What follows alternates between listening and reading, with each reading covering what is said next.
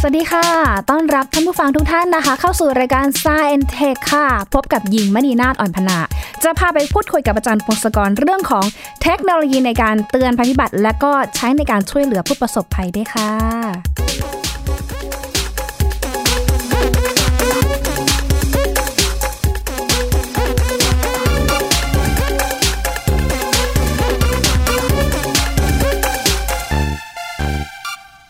แหมช่วงนี้ถ้าตามข่าวนะคะ จะพบว่าหลายจังหวัดทั้งในภาคเหนือ ภาคตะวันออกเฉียงเหนือ ภาคตะวันตกภาคกลางนะคะ หลายพื้นที่เองมีฝนตกหนัก แล้วก็ยังคงมีน้ำท่วมขังอยู่นะคะ ซึ่งล่าสุดเองก็มีตัวเลขรายงานผู้เสียชีวิตแล้วนะคะ มีประมาณ 30 คน แล้วก็ยังพบว่าเหลือ 7 จังหวัดที่ขณะนี้สถานการณ์น้ำยังคงน่าเป็นห่วงโดยเฉพาะที่ยโสธรแล้วก็อุบลราชธานีด้วยค่ะ และก็มาติดๆเลยก็คือที่ญี่ปุ่นนะคะ เพราะว่าเมื่อวานนี้เองค่ะ มีพายุไต้ฝุ่นฟ้าใสนะคะ เคลื่อนตัวเข้าใกล้ทางจังหวัดชิบะก็ทำให้ญี่ปุ่นเนี่ยประกาศเตือนภัยประชาชนนะคะ มากกว่า 2 0 0 0 0 0ครัวเรือนนะคะ เพื่อที่จะเตรียมรับมือกับภัยพิบัติ พายุไต้ฝุ่นฟ้าใสแล้วก็อพยพไปอยู่ในพื้นที่ปลอดภัยด้วยค่ะ แต่ว่าถ้าพูดถึงเรื่องของ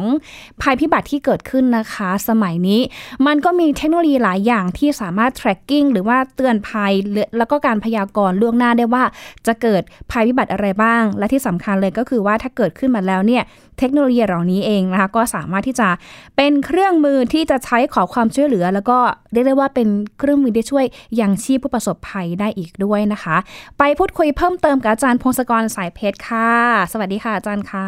สวัสดีครับคุณหญิงครับ สวัสดีครับท่านผู้ฟังครับ โอ้โห อยากจะบอกว่าสมัยนี้เทคโนโลยีเตือนภัยพิบัติเนี่ยมีเยอะมากๆเลยนะคะ อาจารย์คะ หลักๆ แล้วเนี่ย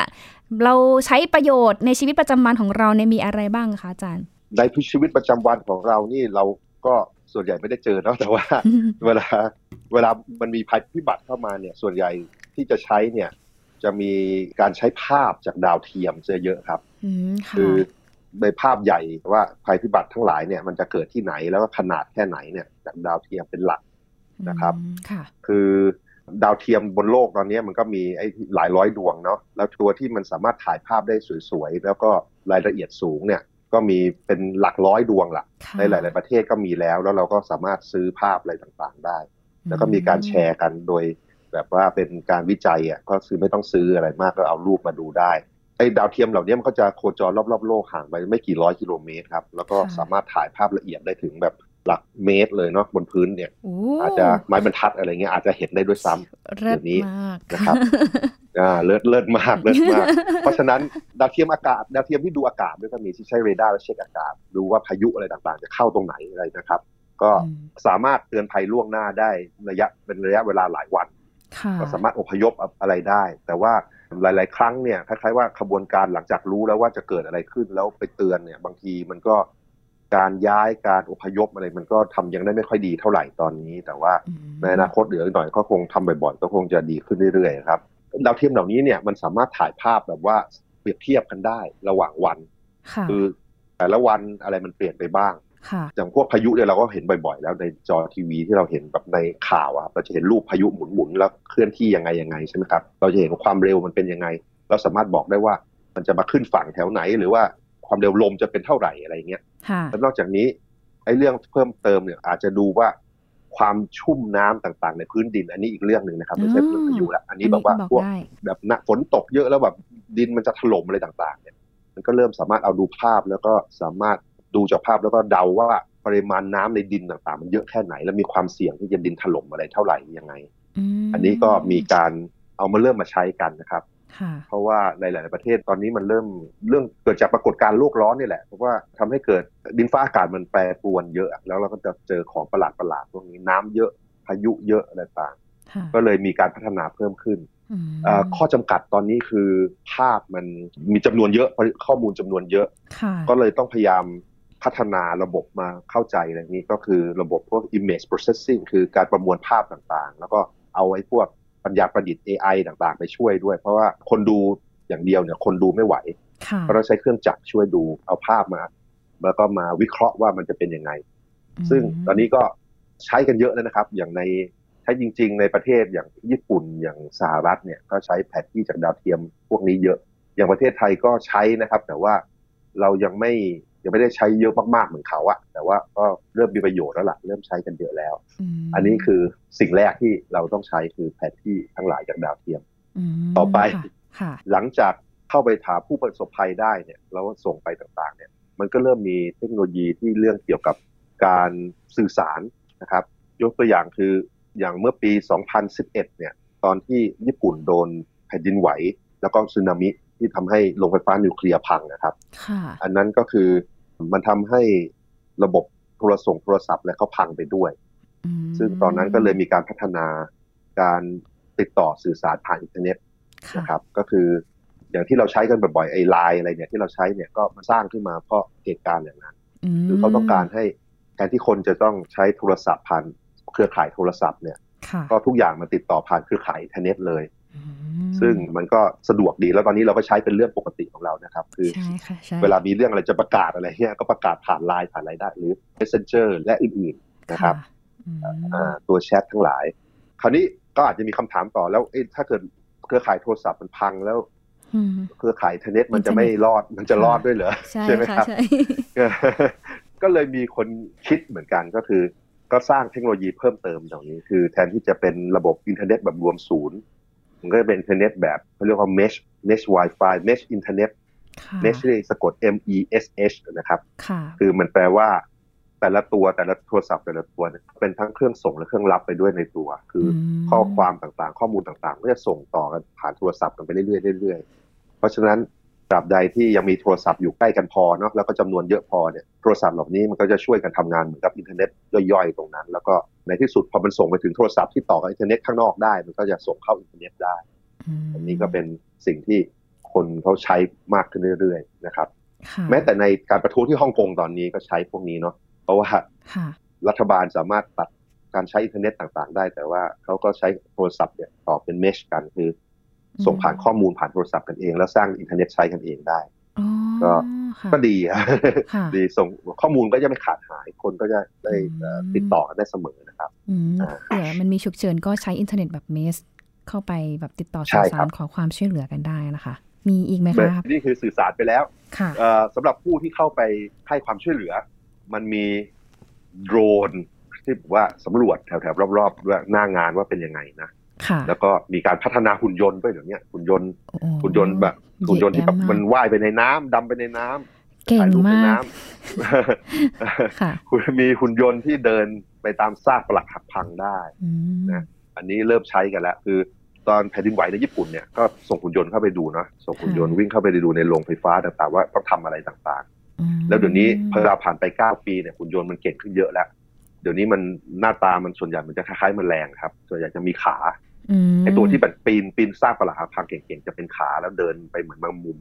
ค่ะ ไปเรื่อยๆเรื่อยๆเพราะไอตัวที่เป็นสายพานมันจะใช้ได้เฉพาะพื้นราบและเอียงระดับหนึ่งเท่านั้น ถ้าเกิดซากเยอะๆ มันจะปีนเข้าไปไม่ได้ ค่ะ นะครับ ก็เลยมีหุ่นยนต์พวกหน้าตาคล้ายๆ แมลงเยอะขึ้น แล้วหุ่นพวกนี้มันก็จะติดกล้องทั้งหลายเซ็นเซอร์ทั้งหลาย สามารถเอาภาพเดี๋ยวนั้นเลยส่งให้คนข้างนอกดูว่าเป็นยังไง สามารถใช้กล้องอินฟราเรดดูจับความร้อนดูว่า มีผู้ประสบภัยตกอยู่ในซากปรักหักพังแบบนี้ที่ไหนอะไรอย่างเงี้ยครับก็ดูความร้อนจากร่างกายเรา อืม ก็รู้ว่าอาจจะแบบถูกหินทับอยู่อะไรเงี้ยก็เห็นว่าเออแถวนั้นอุ่นๆนะอุ่นผิดปกติ น่าจะมีคนแล้วก็อาจจะส่งเข้าไปคราวนี้นอกจากนั้นมันจะมีหุ่นยนต์ประหลาดที่ผมเพิ่งเห็นว่าเพิ่งเริ่มใช้กันก็คือหุ่นยนต์ที่เหมือนงูครับอันนี้ อ๋อ คือ ค่ะค่ะ เป็นหุ่นยาวๆคราวนี้ ค่ะ ยังไม่ได้ใช้จริง แต่ว่าเขาพัฒนามาเพื่อเวลาคนแบบไปติดในที่ที่แคบๆอะครับ แล้วก็ ค่ะ สิ่งอื่นๆมันเข้าไปไม่ได้ ก็แบบเป็นตัวเลื้อยเข้าไปเลยเลื้อยเข้าไป แล้วก็ไปส่งเอาภาพต่างๆ อาจจะให้มีสัญญาณติดต่อกันออกกับคนข้างนอกได้ อื ก็เริ่มมีการพัฒนาเหล่านี้เลย แต่ส่วนใหญ่ก็คือเท่าที่สังเกตหุ่นยนต์ในการกู้ภัยหรือว่าค้นหาผู้ประสบภัยเขาจะมีกล้องติดไว้ตรงข้างหน้าหุ่นยนต์เนาะอาจารย์เพื่อให้แบบว่า ใช่ครับ คนที่อยู่ ใช่ ข้างนอกเองมองเห็นว่าสภาพข้างในเป็นยังไง แล้วสามารถที่จะรู้พิกัดของผู้ประสบภัยได้ว่าเขาติดอยู่ตรงไหน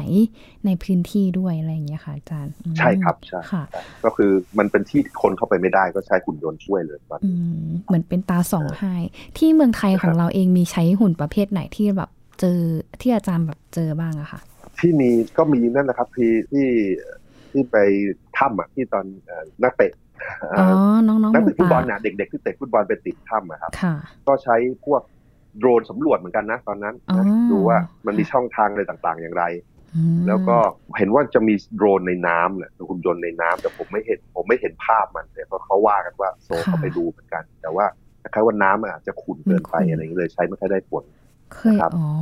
ค่ะค่ะ อ่า เคยถามเขาอยู่เหมือนกัน แต่เขาบอกว่า อ่า น้ำมันขุ่นมันเลยมองอะไร น้ำมัน ไม่ ขุ่น เห็น น้ำมัน ใช่ ขุ่นใช่ ค่ะ ถ้าเกิดในสถานการณ์แบบเป็นน้ำเปิดๆในทะเลในอะไรอย่างเงี้ยหรือในในแม่น้ำที่น้ำมันใสหน่อยเนี่ยอาจจะเห็นได้ดีขึ้น อืมค่ะ เอิ่มอย่างเมืองไทยก็ส่วนใหญ่ที่เราใช้ก็คือพวกโดรนนั่นแหละ คือสำรวจหน้างานช่วยหน้างานนะครับ ค่ะ คือมันให้ข้อมูลเพิ่มเติมแหละ คือหลังจากเราไปคู่ภัยไปแถวนั้นแล้วต้องการรู้ว่ารอบๆมันเป็นยังไงก็ส่งบินแล้วก็ถ่ายรูปแล้วก็ตัดสินใจแถวนั้นเพิ่มเติมครับ อืมค่ะ ตอนนี้มีเรื่องแผนที่แล้วเรื่องการสื่อสารแล้วเรื่องหุ่นยนต์ช่วยแล้ว ค่ะ มันก็ยังมีเรื่องไฟฟ้าระบบไฟฟ้า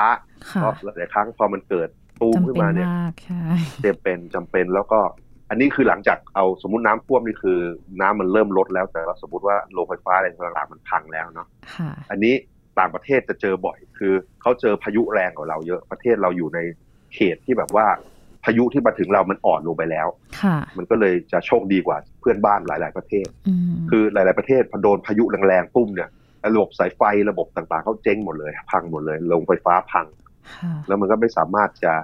กู้ขึ้นมาได้ในระยะเร็วๆเพราะฉะนั้น อืม ของที่ไปช่วยเหล่านี้ก็คือพวกผลิตไฟฟ้าจากแสงอาทิตย์จากอะไรต่างๆนะครับ ค่ะ ก็จะมีระบบที่ต่อไปเลยมีแบบเป็นเหมือนเป็นตู้คอนเทนเนอร์อะแล้วก็ข้างในมีระบบแบตเตอรี่ แล้วก็ข้างบนก็มีระบบกลางโซลาร์เซลล์ให้มันเยอะๆ แล้วก็รับไฟฟ้าไป แล้วก็ไปชาร์จแบตเตอรี่ แล้วแบตเตอรี่เนี่ยก็ผ่านเครื่องอินเวอร์เตอร์มาเป็นไฟฟ้าไปใช้ต่อในตรงนั้น ม อันนี้ก็มีระดับสเกลเล็ก ๆ ขนาดเทรลเลอร์ขนาดตู้ตู้คอนเทนเนอร์นะครับ ค่ะ คือมีการชิปกันไปที่ต่างๆ แล้วนอกจากนั้นยังมีระบบขนาดใหญ่ ๆ มาก ๆ เลย คือเหมือนกับแทนโรงไฟฟ้าได้เลยล่ะ แทนโรงไฟฟ้าขนาดย่อม ๆ ได้ อันนี้ก็อย่างบริษัทที่ทำรถเทสลาเนี่ยเขาผลิตแบตเตอรี่เยอะด้วย แล้วเขาก็ อืม เสนอให้ในสถานที่ที่ประสบภัยอย่างเนี้ยเขาก็ไปติดตั้งได้ใน เขาบอกว่าถ้าติดตั้งร้อยวันถ้าเกิดใช้งานไม่ได้เนี่ยก็เอาไปฟรีๆอะไรอย่างเงี้ย อืม นะครับ ค่ะ เอ อคือเราเขาสามารถสร้างโรงไฟฟ้าย่อมๆในเวลาสองเดือนสามเดือน อืม แล้วก็ใช้แทนตัวนั้นได้เลยได้เหมือนกันนะครับ อืมผู้ประสบภัยก็จะได้มีไฟฟ้าใช้ในช่วงที่แบบว่าอ่ะสถานการณ์มันยังไม่ปกติหรือว่ายังรอ ยัง ความช่วยเหลื ใช่ยั อง ไม่ เหมือนต่อชีวิต ใช่ ได้ ครับ ในหลายวันอยู่นะคะอืม ใช่ครับใช่ ค่ะ อันนี้คืออันนี้คือสเกลใหญ่คือแทนโรงไฟฟ้าที่ ค่ะ อาจจะซ่อมเป็นครึ่งปีหรือปีหนึ่งอะไรอย่างนั้น นะครับ ม อันนั้นคือประเทศเรายังไม่เคยเจออย่างนั้น แต่ว่า ค่ะ ประเทศในพวกเกาะต่างๆ ที่โดนพายุแรงๆเนี่ยเออเจอหลายประเทศแล้ว อืมเขาจะมีค่ะ มี แล้ แผ วน ก็ ที่มีโดรน เอ่อ แล้วค่ะ มีสเกล ครับ ไฟฟ้ามีอะไร ครับ ต่อค่ะ ด้านส้วมต่าง เอออาจารย์ ๆห้ อง สำ น้ คัญ ำครับ อันนี้สำคัญมาก นะเมื่อขับ อาจารย์ ถ่ายต่างๆเนี่ย ใช่ ของเสียต่างๆนะฮะ อาจารย์อยากจะ ก็ระ บ บบ อกว่าตอนปี 53 ยิงไปทำข่าวน้ำท่วมที่อยุธยา ห้อง ครับ น้ำลำบากมากนะคะ ไม่ได้ ใช่ ใช่ คือไม่กล้าเข้าห้องน้ำเลยต้องแบบนั่งเรือไปไกลประมาณหลายกิโลอะค่ะ เพื่อไปเข้าห้องน้ำในปั๊มที่น้ำท่วมไม่ถึง แล้วห้องน้ำในปั๊มต่างจังหวัดคือแบบ คือต้องเสี่ยงดวงเอาอะอาจารย์ ครับ ใช่ ค่ะอันนี่มันสำคัญมากอาจารย์ยังไงคะอาจารย์เทคโนโลยีเขามาช่วย อัน ยัง นี้ ไงบ้าง ก็ คะ มีแบบพวก คือเขาคนเขาพยายามทำห้องน้ำแบบแบบ portable ที่มันดีขึ้นเรื่อยๆอ่ะ ค่ะ แต่ว่ามันมันก็มีปัญหาเรื่องการติดตั้งอยู่นะมันก็ขนาดมันก็ต้องใหญ่พอสมควร เพราะว่ามันก็ต้องมีระบบเก็บของเสียต่างๆ แล้วก็ระบบบำบัดในตัว แต่ว่า อืม ตอนนี้ก็มีไอ้แบบเริ่มมีแบบคอนเทนเนอร์หนึ่งชิปได้สิบอันอะไรอย่างเงี้ยสิบ ค่ะ ห้องน้ำสิบอันที่แบบว่ามันบำบัดของเสียไปด้วยเลย คือไม่ต้องแบบว่าคือปกติมันจะเต็มเต็มแล้วก็ต้องขนออกทิ้งออกใช่ไหมครับซึ่งบางทีมันก็ลำบาก ค่ะ ไอ้พวกนี้มันก็จะมีแบบพวกระบบที่เอนไซม์ระบบย่อยที่แบบพยายาม อืมดี เอ่อ มาก ย่อยให้มันของเสียมันน้อยลงน้อยลงอะไรเงี้ยเป็นอาหารของสิ่งมีชีวิตอื่นๆไป อันนี้ก็ เอ่อ พัฒนากันอยู่ ค่ะ เนาะ ค่ะ ก็ เอ่อจริง ๆ มันเป็นรางวัลกันแบบแข่งขันกันด้วยว่า ใครจะทำ อ๋อ ห้องน้ำ portable ได้ดีกว่ากัน เนาะค่ะ ก็เดี๋ยวอีกหน่อยมันคงมีแพร่หลายครับไอตัวที่มันดี ก็ต้องรออีกหน่อยสักพักหนึ่งตอนนี้ยังไม่เห็นแบบดีๆ มากๆ แล้วควรจะใช้ตอนนี้ ใช่ภาวนาขอให้ทำสำเร็จเดือนเร็วนะ เพราะว่าพื้นที่ประสบภัยบางทีถ้าเราปวดท้องหนักนะ ไม่มีห้องน้ำ ใช่ นะอุ้ยลำบากมากอาจารย์ ใช่ แต่ถ้ามีห้องน้ำมามีความรู้สึกว่า โอ้พระเจ้าสวรรค์ทรงโปร ด รอดตัวได้แล้ววันนี้ ใช่ค่ะใช่ค่ะ ครับ อืม เออแล้วพอมีอุปกรณ์เหล่านี้เยอะๆเนี่ย ค่ะ มันจะมีข้อมูลเยอะมาก คนก็จะมีการพัฒนาระบบต่างๆ ระบบ ระบบดึงข้อมูลทั้งหลายมารวมกัน แล้วก็สร้างเป็นแผนเป็นแผนต่างๆ ให้คนดูแล้วสามารถวางแผนได้ว่าจะเอาอยัางไง ค่ะ ไอ้ระบบเหล่าเนี้ยก็จะมีอิน e เกรตคือรวบรวมพวกระบบแผนที่ต่างๆ แล้วก็ระบบข้อมูลที่คนส่งมา ม คือซอฟต์แวร์เดี๋ยวนี้เราจะเห็นว่าในซอฟต์แวร์พวก Facebook พวกอะไรนานๆทีมันมีภัยพิบัติขึ้นมาเนี่ย ค่ะ Facebook ก็จะรู้ว่าเราอยู่แถวนั้นจะถามขึ้นมาใช่ไหมครับว่า ใช่ ให้เราบอกว่าเราต้องการความช่วยเหลือหรือเปล่า หรือว่าเราโอเคปลอดภัยแล้วอย่างเงี้ยก็เช็ค ค่ะ ไปแล้วมันก็จะประกาศว่าโอเค เราอยู่แถวนี้นะแล้วก็ปลอดภัยแล้วนะ ม หรือว่าต้องการความช่วยเหลือก็มันก็จะประกาศใน Facebook ของเหล่านี้ก็ยังมีซอฟต์แวร์เหล่านี้เยอะขึ้นเรื่อยๆนะครับ แล้วก็คือเรื่องของโทรศัพท์มันติดอยู่กับเราตลอดเวลา แล้วก็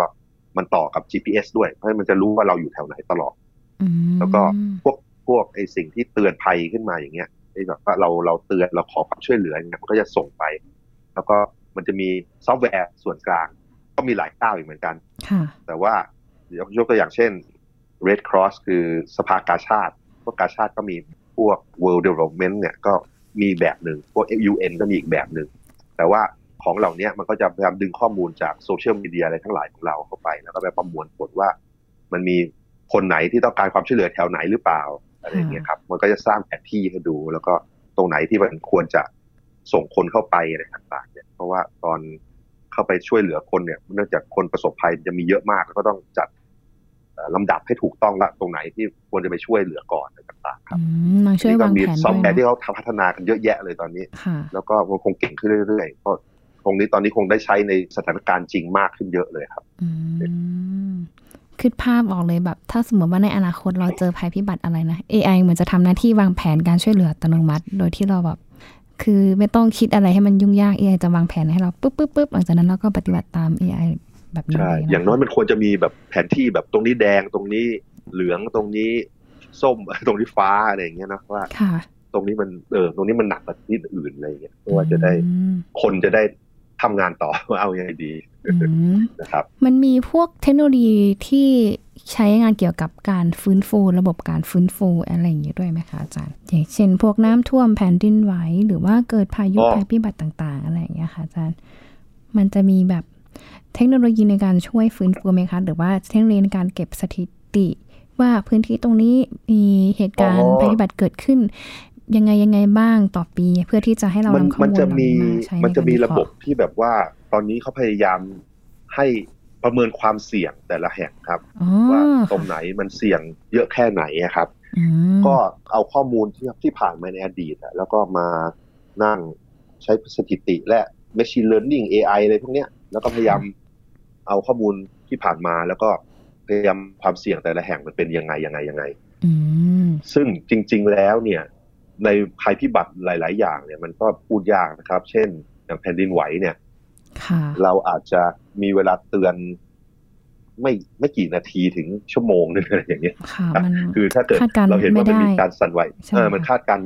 ยาวๆไม่ได้ครับ ค่ะอืม ความรู้เรายังไม่ไม่พอ ค่ะ แต่ว่าเรื่องไอ้แบบพวกดินถล่ม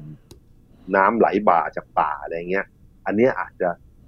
รู้รู้ล่วงหน้าได้นานหลายวัน อาจจะเป็นสัปดาห์ได้ ค่ะ นะครับ อืม แล้วก็เรื่องเอ่อพายุทั้งหลายเนี่ยรู้ได้ล่วงหน้าได้หลายวันจากภาพถ่าย ครับ อืมค่ะ เอิ่มน้ำท่วมก็พอรู้นะ รู้เพราะว่าพอมันน้ำมันลงมาแล้วเนี่ย เราก็เริ่มรู้ว่าทางน้ำจะไปทางไหนครับแผนที่เนี่ยเอ่อจากการสำรวจต่างๆ ที่เราเก็บไว้ ก็สามารถสร้างแบบจำลองโมเดลว่า น้ำมันจะไปยังไงยังไง แล้วเยอะแค่ไหน แล้วก็พอจะ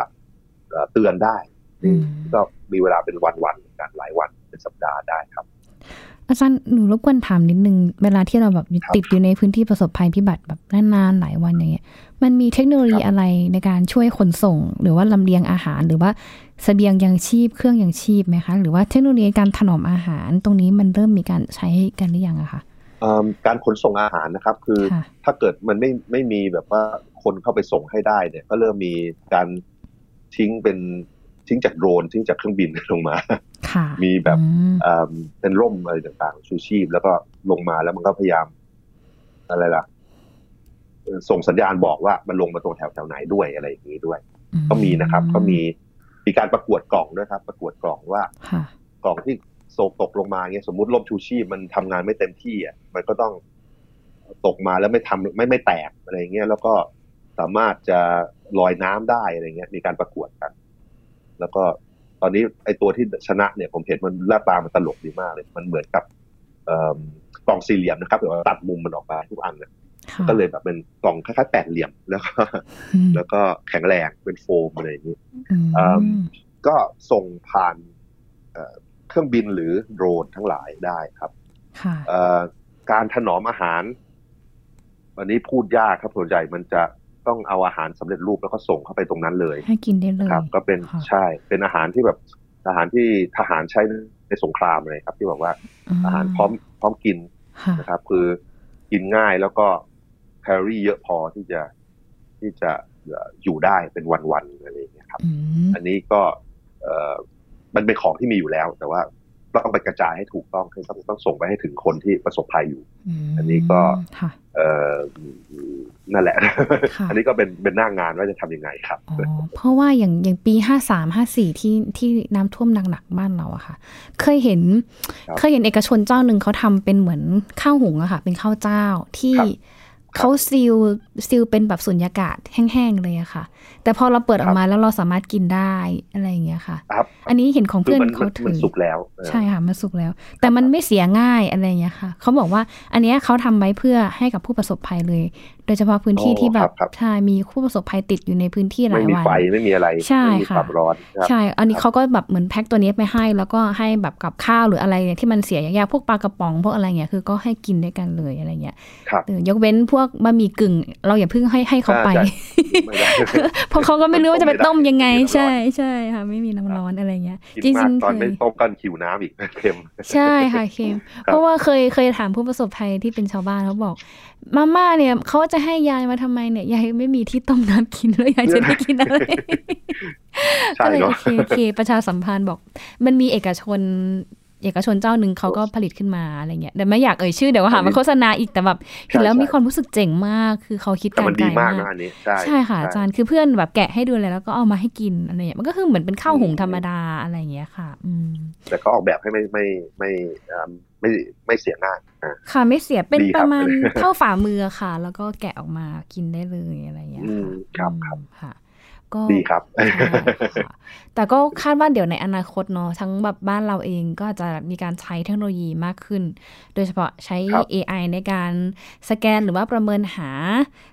พื้นที่ที่เสี่ยงต่อการเกิดภัยพิบัติ แล้วก็สามารถที่จะเตือนภัยได้ทัน ให้ประชาชนในพื้นที่นั้นน่ะ รับมือได้ทัน แล้วก็เตรียมพร้อมตลอดเวลาด้วย รวมไปถึงการเก็บข้อมูล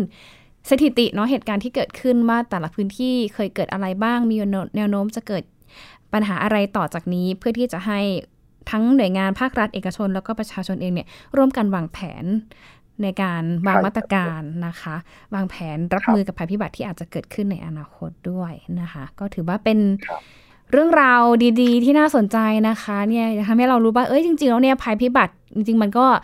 มีโอกาสหรือว่ามีแสงสว่างเกิดขึ้นหลายอย่างอยู่ โดยเฉพาะเทคโนโลยีหรือว่านวัตกรรมที่เกิดขึ้นในช่วงที่เกิดภัยพิบัติครั้งใหญ่ อย่างที่อาจารย์พงศกรบอกไปก็คือลาย เกิดขึ้นมาจากเหตุการณ์สึนามิในปี 2011 ที่ญี่ปุ่น แล้วก็ทำให้เราเนี่ยสามารถที่จะ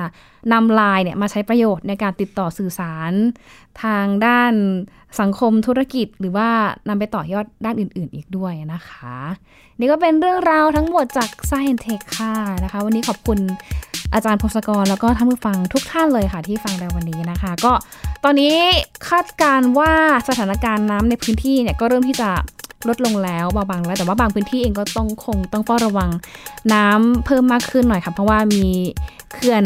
บางแห่งเองก็เตือนว่าจะเพิ่มการระบายน้ำด้วย เป็นกำลังใจให้กับทุกท่าน แล้วก็พยายามติดตามข้อมูลข่าวสารจาก หน่วยงานภาครัฐหน่วยงานท้องถิ่นอย่างใกล้ชิดนะคะ ขอให้ผ่านภัยพิบัติครั้งนี้ไปด้วยดีค่ะ วันนี้ลาไปก่อนนะคะ สวัสดีค่ะ